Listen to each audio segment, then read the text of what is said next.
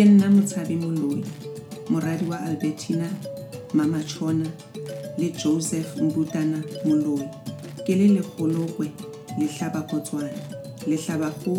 ka sebonong le le isa a e halala a re o e eketsa motho wa wetsi Welcome to the Journey with Mpo podcast, a sacred space for healing, love, and rediscovering your life purpose. Introducing your host, Mpo. Aloha, JWM family. Welcome to 2020.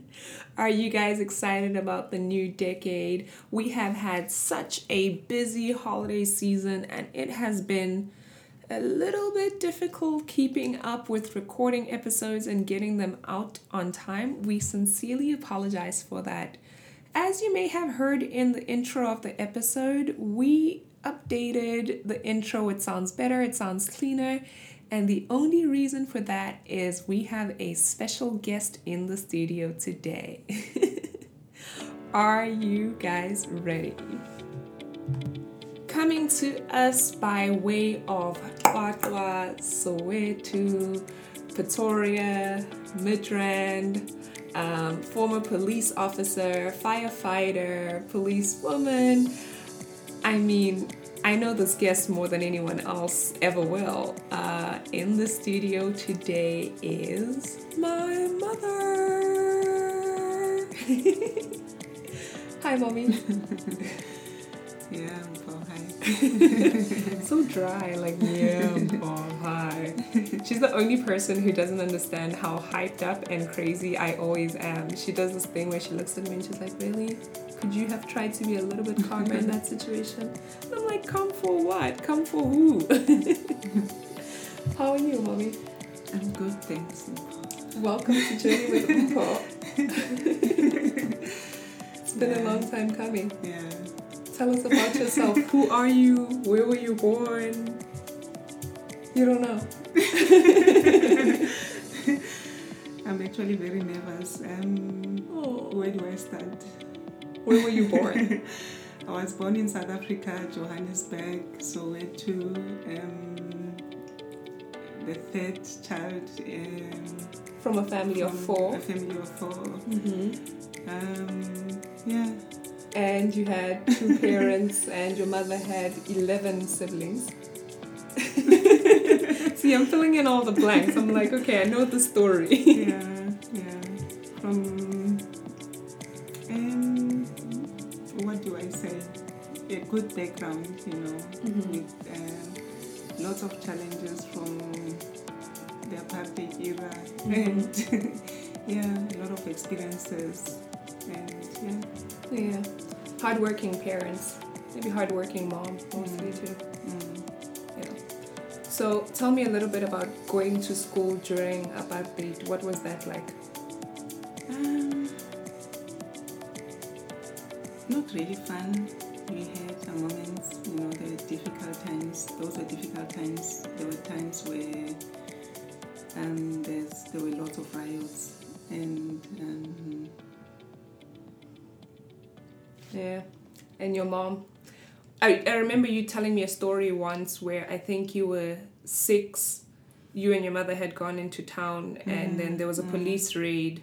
yeah, I still have vivid moments of or memories of that incident where we were actually on our way home and a police van stopped and requested my mom to produce her ID. Then it was called um, Uh, Green Book. Yeah, green book. So she didn't have one. She forgot it at home, and they put her in the van and left me on the street standing, wondering, you know, and I was confused. I didn't know what to do, and the police were very brutal. They were not only picking her up, but a whole lot of other people were taking into the van. But eventually, somebody came and said, um, you know, they cannot leave me there, and that's how she got released. But it was very traumatic and unexpected at that age. You know, it was um, something that um, was very, very um, frustrating to go through. Mm, But mm. yeah, but those there were a lot of other incidents that one had to go through. Some of them, some of the times we'd be in school and police will just come start shooting and we had to run around, run away and Mhm. hide. So yeah, Yeah. not pleasant times. Never pleasant times. mm, Yeah. mm.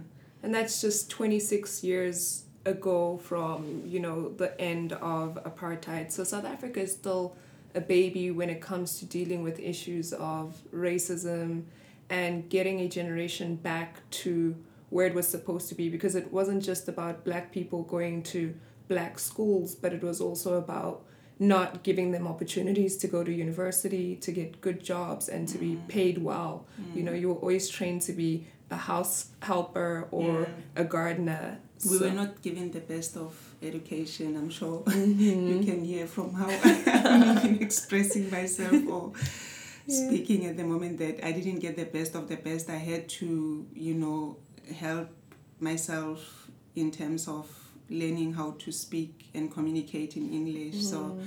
it was a bit of a challenge. I didn't get um, tertiary education. I Mhm. from a background that I came from, I had to grow up very fast because I also lost my parents at a very young age and had to look after my siblings, and my sister was also not um,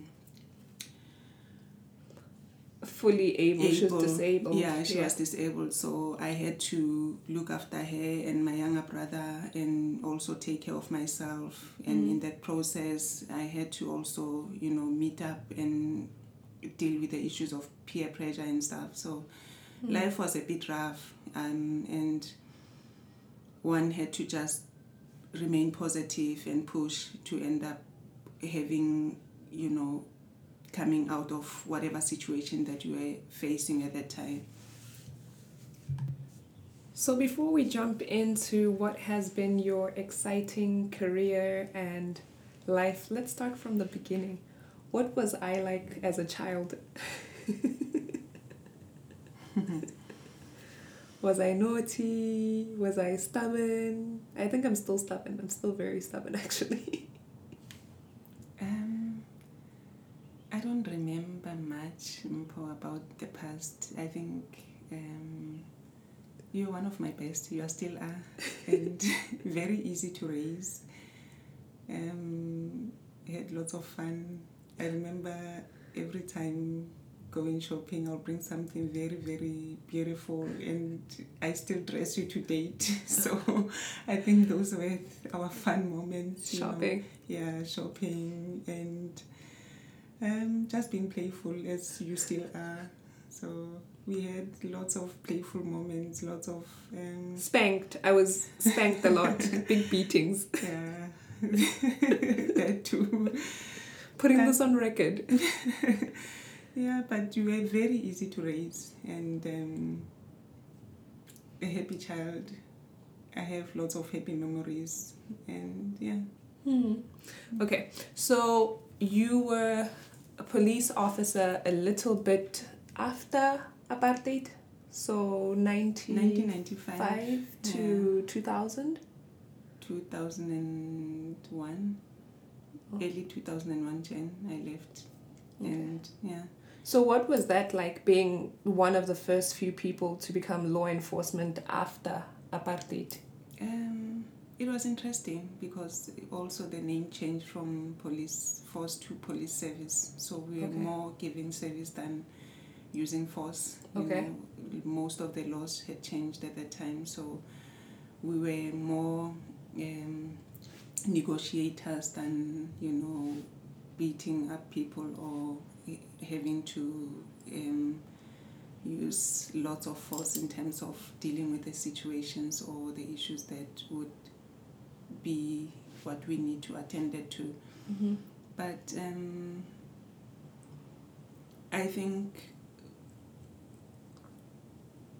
from the past, people still had challenges believing that things had changed, even though we came with a different um, um, way of doing things. You know, they Mhm. didn't believe in us. There was still a lot of anger and frustration, and we're still treated pretty much the same as the police force, even Mhm. though we were not trained in that manner, you know, Mhm. to address issues as uh, the previous Mhm. um, police would. So Mhm. yeah, we had a lot of challenges in terms of also addressing um, crime and dealing with issues generally Mhm. because of how people perceived police or how you know we we we were supposed to be dealing with stuff. I think today people are still not having trust in in the system. Mhm. a lot has happened. Black people has been through a lot, and they Mhm. feel like regardless of what the the system is trying to do, it's not helping them in any way. Mm. So Because the system previously was responsible for oppressing people. mm, you know so that trust has to be gained in some way and the south african government may be doing their best but they're not there yet when it comes to bringing in the trust from the people we've had a lot of government corruption you know it's like my grandmother always says it was better when i was being robbed by a white man Mhm. because now i'm being robbed by my brothers and sisters Yeah, we, we, you look, you, um, for instance, I'll make an example of um, our brothers from other com- African countries coming Mhm. into South Africa and being treated as, as um, you know, shitty. Yeah, xenophobia. yeah, Yeah. you know, police also have a vital role in terms of how those guys are treated because they Mhm. have the, the means and ways to protect them, but they're not doing any Mhm. anything to do and and it, we we also have a lot of white migrants coming into the country that you would not even know that Mhm. they are in the country Mhm. However, when you are black and coming from an African country, you are expected to carry your passports and Mhm. you know eh, taken for granted of being treated as as um, you know a criminal regardless of what you do in the country. So Mhm. black there's still black on black pressure from Mhm. the police from other black people so there's a lot of stuff that still needs to be addressed from that point to make other black brothers or other black people in even south africans to feel safe and trust have trust in the police system Mhm. Mhm. so Okay, so you move from being a police officer to being a firefighter. mhm. That's job number two where you see dead bodies. Yeah, when I started as the police, I was excited. I was young. I think I was 21. I was earning about 850 a month. That was like before tax. eighty dollars. Yeah, or before less. tax. So, um, I was technically a breadwinner then because my mother had just stopped working because of her condition. You know. Dementia. Yes, and she, my dad passed on in 1992. So I had a disabled sister and a brother who was around 16 at the time who was still in school and I had to take care of. So that money was not enough to take care of the family and I decided maybe I need to move from that job and find another one. And when I moved to being a firefighter, it was actually more like um, growth in terms of salary because then I was earning around um, I think four thousand a month, Mhm. but that was a, a lot of money for me from having earned six, uh, seven hundred after tax to six thousand plus a month. Mhm. So yeah, I thought it was a good move and. he- At least I was able to do more with what I had at Mhm. the time. Um, you were also driving ambulances. Yeah, I was actually appointed as a firefighter and a paramedic. You had to do both because um, most of the time we were in standby. If we had um, fire, you'd come out as a firefighter. You were trained as one, so you'd respond as a firefighter. And when you there's um, lack of paramedics, then you also take that position and assist where you can. So I did both trainings and was able to do both at that time. What would you say was the most difficult thing about that job? I used to see a lot of dead bodies you know, at times I couldn't sleep at night. I remember most of the time I would sleep with my lights on. I couldn't uh, sleep well in dark. And Mm. my last straw was um, a call after my mom had passed on and having gone back to work. I attended to a family and when I got there, um, I found that um, a woman almost the same age as my mom had passed on in the house and the family was in tears and I couldn't handle it. I broke down instead of being able to assist and you know giving comfort to the family. I I was at the verge of you know I, I got a complete blackout and I probably think, think the family thought there was something wrong. However, um, it, I, I, I, I think I had not, um, you know, I was not aware that the, the, the pain and the, the, the loss of my mom, the impact that I it had gotten to me. So the response thereof made me realize that I'm not yet ready. You know, I'm not in a space where I can be able to assist others. I need to go out of that environment to be probably help myself, heal myself. You know, look at. Uh, or you know, I, I, I Yeah. yeah, I was I was just um, Distraught. completely um, yeah. I couldn't bear looking at that woman passing on. I mean, having passed on and me being there at a very at that Early very same yeah of time your when- grief. yeah. Yeah. So at around that time, I thought to myself, maybe I need to call it a day. I actually asked to take time off, and fortunately, I was given um, about three hours. I mean, three months off, and during that process, I couldn't even drive. I remember at times I would be on the freeway driving to wherever, but I would constantly get blackouts, park on the side of the road and break down, start crying, lose my mind, then battle to get home or struggle to get home. So I, I, I was like, I don't think I'm in a space where I can handle dead bodies anymore, you know. Mm-hmm. And eventually I started searching for alternative jobs and ended up finding one, but I think it was actually one of the worst ones also, you know, because it was in in an security environment, but um, metro rail where we also dealing with um, Hit by trains. hit by train incidents and would see a lot of dead bodies as well and spend a lot of time at work because I remember it during that time I would work long hours, leave the kids at home alone with no one ca- taking care of them. I'd sleep on the floor Yeah. in the office while you do night Yeah. shift. you know, so it was also another hectic one, but I had to do what I had to do. Uh, Metro Rail had what they call train surfing. What was it? Um, I'll let simple, you explain. Simple explanation would be one would wait for a train to move while the train is in motion, then the guy will start running and try get into the train while it's in motion. But they'll wait for be, for it to be on a certain speed limit, and when it gets to that limit, they'll jump into a train while it's in high speed, which was very risky because a lot of people would get.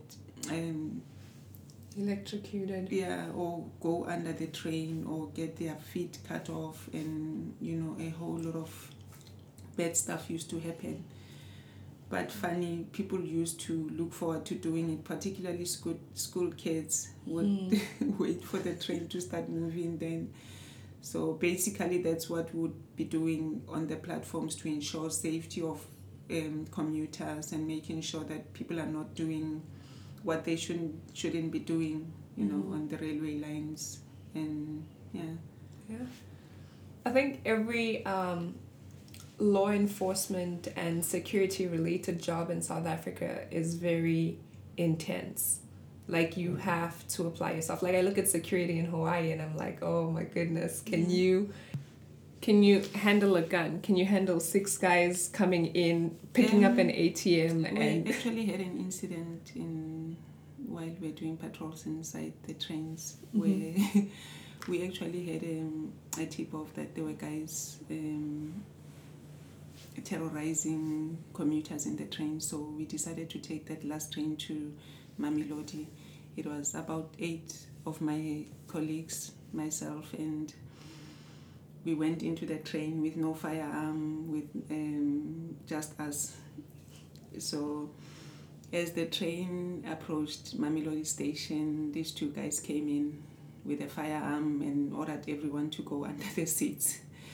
We all went down, commuters ourselves, and they started searching everyone, taking cell phones, taking watches, taking jewelry, and we were just there having no help and you know disappointed ourselves that the intention was to stop crime happening inside the trains but instead we were actually also you know exposed to it and as we were trying to plan on what to do next these guys were done the doors open while the train was in full speed and they jumped out and we left there in shock and yeah Yeah. you know It's like living on the verge. Like my um, one therapist said, you know, it sounds like South Africans have PTSD, all of them, but it's that whole thing that you could be in a place and you just never know what could happen.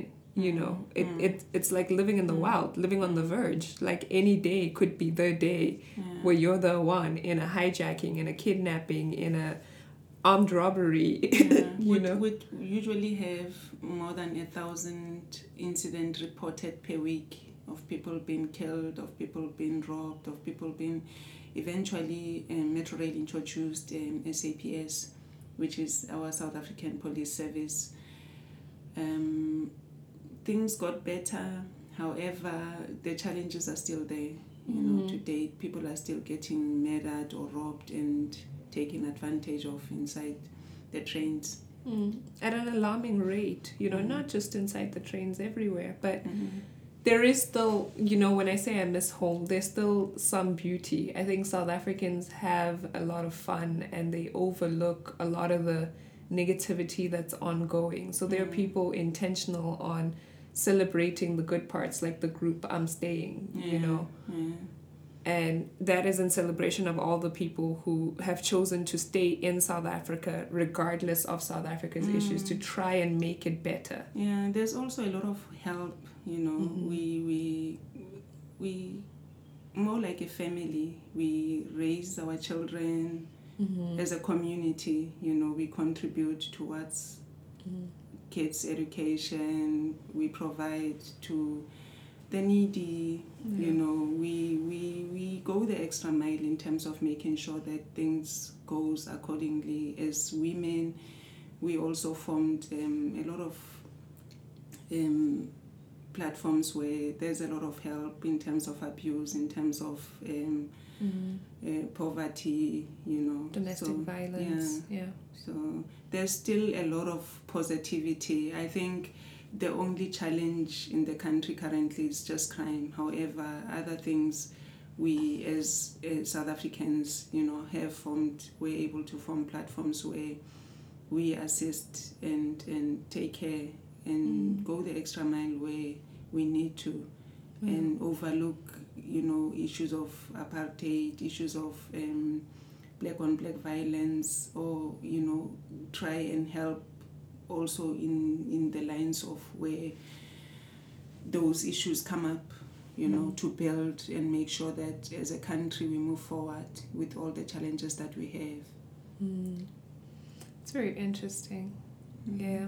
Oh, what I was thinking about is the fact that we are talking to probably one of the most generous women you will ever meet. Like growing up in my mother's household meant sharing no matter what. You know, there were always other kids, cousins, people who my mom felt strongly that we needed to help, needed to be there for, you know. And at the time, I think when I was younger, I always used to sit back and go, we are so rich. Like, yes, we don't have a lot of money, but if all these people weren't in this house, I would have been living a very good life. I mean, I grew up in a family where my mother would take kids from the streets that we barely knew and live with us as one big family, Mm-hmm. you know, and she would not even entertain the, the, the fact that we're uncomfortable living with those people. She would um, take stuff literally at home. We had one of everything. When I mean one, I mean bedding, curtains, plates. We had enough for the family. My mom was a kind of person who would take stuff. If she buys something, she would give out the other. As mm. long as something is not used in the house, she will take it and give it out. After church, people would come at home. She would cook lunch, would feed people that we barely knew. You know, people would come home and knew that they will be taken care of. Mm. So I grew up in that family where, um, you know, caring for one another was priority, and to date, that has been part of me to a point where I go the extra mile regardless. You know, I don't look at how much I have or or how much it's going to take me to, to go the extra mile. I just do it and, and trust that the universe will provide. So I believe for us or for me to grow financially or to have access in anything, I need to share what I have first for, for me to have to be able to receive more. Mm. So Good spirit. Now that I'm a lot older, I understand it and maybe appreciate it and try and help where I can in ways that I, you know, can help. But very good spirit. My grandmother, I remember my mom would tell me, you know, she'd call everyone from the church, lay out all their favorite clothing and say, mm-hmm. pick, take whatever you want. And I'm like, what? yeah.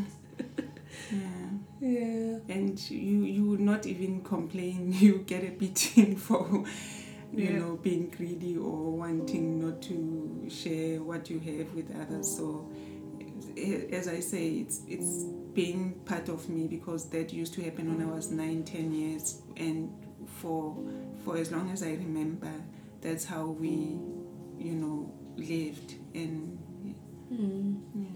So, from it seems like from the past three years up to now, there's been a little bit of a shift from us as a family being, and not just, you know, I'm not talking about extended family, mostly immediate family, and maybe just you, I, and Aquila, being Christian to being more and more into meditation and Buddhism beliefs and um, you know trying to find a different way to approach morality and you know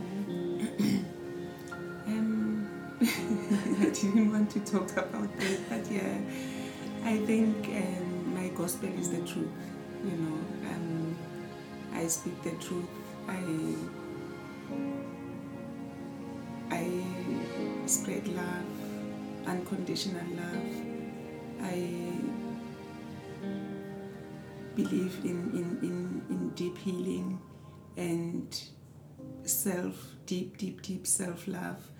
And I think with the transition that I've made from Christianity to uh, consciousness, I was able to find peace, happiness, a lot of healing, deep, deep, deep healing. And I'm at a place where nothing else matter. I learned that with loving myself, with taking care of myself, I'll be able to do more for others because I'm giving from a place of love. As I heal, I heal others. As I love or as I you know, focus on on whatever that has to do with consciousness, then I'm doing it from a place where it's very, very peaceful and, and, and pleasant. Mm-hmm. I thought to myself, I'm probably responsible for healing my kil- my children Mm-hmm. and for me to be able to do that i needed to heal myself for me to be able to love them unconditionally i was i had to realize that i needed to love myself 1st Mm-hmm. so currently i'm probably halfway through healing and i'm able to you know look back and be grateful of the journey and the progress that i've made in terms of that Mm. so yeah Whew, I like that. yeah yeah but it's been quite a journey you know it's something that i had to learn fortunately for me i was introduced to a conscious group and that's where i was able to learn how to meditate and about consciousness as a whole um, you know, the group is actually based in Centurion where I live. But um, I probably will tell you a story. We had a house in Midrand that I decided to sell for whatever reason and ended up having to look for a rent a rental place and moved with the kids and I lived in a house in Midrand for about seven years while renting, trying to put um, my life together financially. And I think I was too comfortable living in that space until the owner decided I need to move. I remember it was about the 10th of the month in 2015 May when I was given a letter to vacate, she didn't give me a full month notice. She just gave me 15 days notice to vacate. I felt like my world is falling apart. I was miserable. We moved out with the kids, moved into a area in Centurion, more like an informal settlement area. Mm-hmm. Lived with the kids there for about eight months, very frustrated, unhappy, and blaming myself for having sold my house in Midrand and very, you know, um, miserable. So during that time, I would go for show houses every Sunday. It became a norm. Would drive out, look for houses. I would sign offers, and the banks would decline based on the fact that I couldn't afford or I didn't have a deposit. So eventually, I gave up and decided maybe let me start from zero and start saving money. As we went along, one evening was out again searching, went into this house where we currently live, looked, and I think it was about two or three weeks before Mpo moved to the US, signed the offer, and voila, the banks approved. Mm-hmm. You know, we were excited and moved into that space. Um, when we went for viewing, I could feel the energy in that house. I didn't understand energy then, but there was something about the house. Something said to me I should speak to the owners about, you know, the kind of religion they are in or whatever that they were doing at the time in terms of their beliefs. And fortunately for me, the guy opened up, and that's how I got introduced to consciousness because they were very big into meditation and consciousness. And he invited me to the meditation sessions, which used to happen on a Saturday basis in in and around Centurion. And I went and I started enjoying meditation, even though I didn't know what it was all about. I just thought to myself, I want to do it and try it. Mm-hmm. And I think that was the best decision I've ever made. However, the point that I was trying to make is that the universe will always push you to a direction that it needs you to go to. At the time when I sold my house in Midrand and moved to a place where I rented and ended up in an informal settlement, I didn't understand what was going on. I thought my life was falling apart.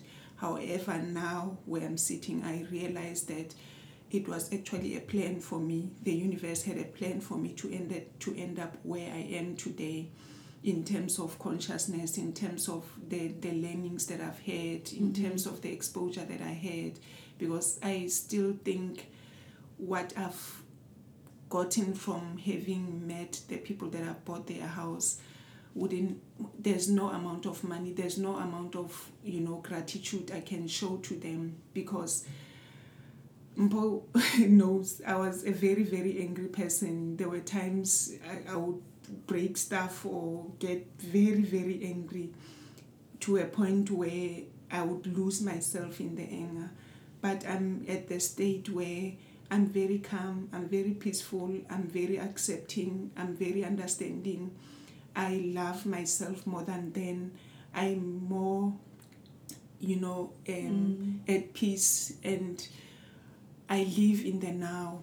I'm appreciative. I have a lot of gratitude, and I'm just grateful mm-hmm. and happy to be alive and happy with the journey that I'm in. And mm. yeah, yeah, and oh man, what a journey it has been! Like from early parenthood to losing your parents at a young age, becoming the responsible one for everyone. Mm and then from seeing the highs and lows of our financial you know upkeep and you know downkeep yeah it's it's been a a journey and a half you know but it's a journey that i think my mom and i are both very grateful for to mm-hmm. have experienced and to continue to experience because we understand that the journey is ever changing you know that that nothing's permanent that things will keep gradually changing mm. and it is our hope that maybe we'll grow to be better people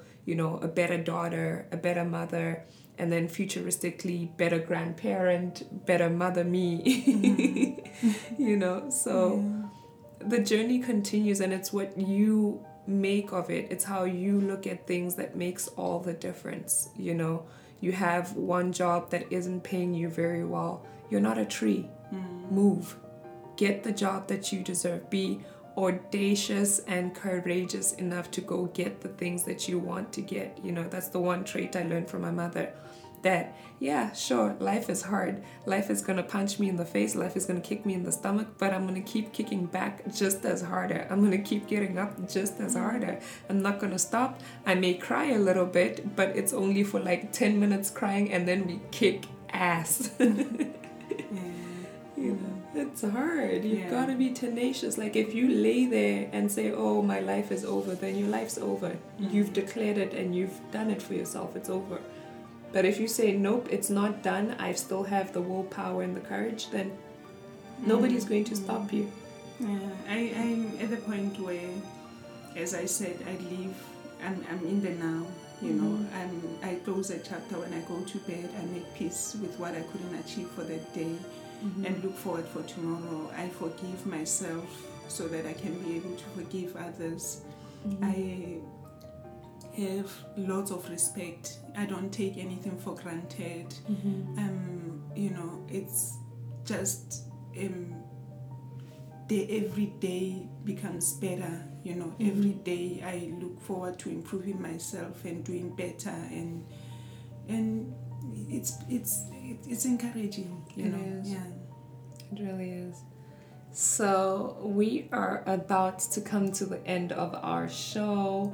My mom always talks so much, guys. Like, I'm on the phone with her every morning, one hour, every evening, one hour. Quera, quera, quera, quera, quera, quera, quera. Eh, mpo, irikublele, baiting, all the time, guys. Just a couple of fun, interesting questions from my mother at this point in her life. How many languages do you speak? She's counting. I think about six, but I understand We've got 11, 12 languages. 11. 11 languages. I Mhm. understand most of the languages, even though I cannot speak all of them. However, I, I speak, I think, Sesotho, Sepedi, Setswana, Sezulu, Sexhosa, a bit of Shangan, you know, a bit of Venda, Afrikaans. so, yeah. Yeah, quite a few. Mm. What is your favorite meal? What do you like to eat? Oh, pap, le you know, chicken feet with pap or stamp. Yeah. That is my husband's worst nightmare. Like he was like, "What? The nails are still attached to the feet. How do you eat this?" Yeah, but currently I eat a lot of soup because um, I've moved from Meat to to- to vegetarian. vegetarian. Yeah, I battle here and there. However, that's soup is currently my favorite. Know, Mhm, I mhm. make lots, lots and lots of soup at home. what do you like doing for fun? Yeah. Do you still Fun. like shopping?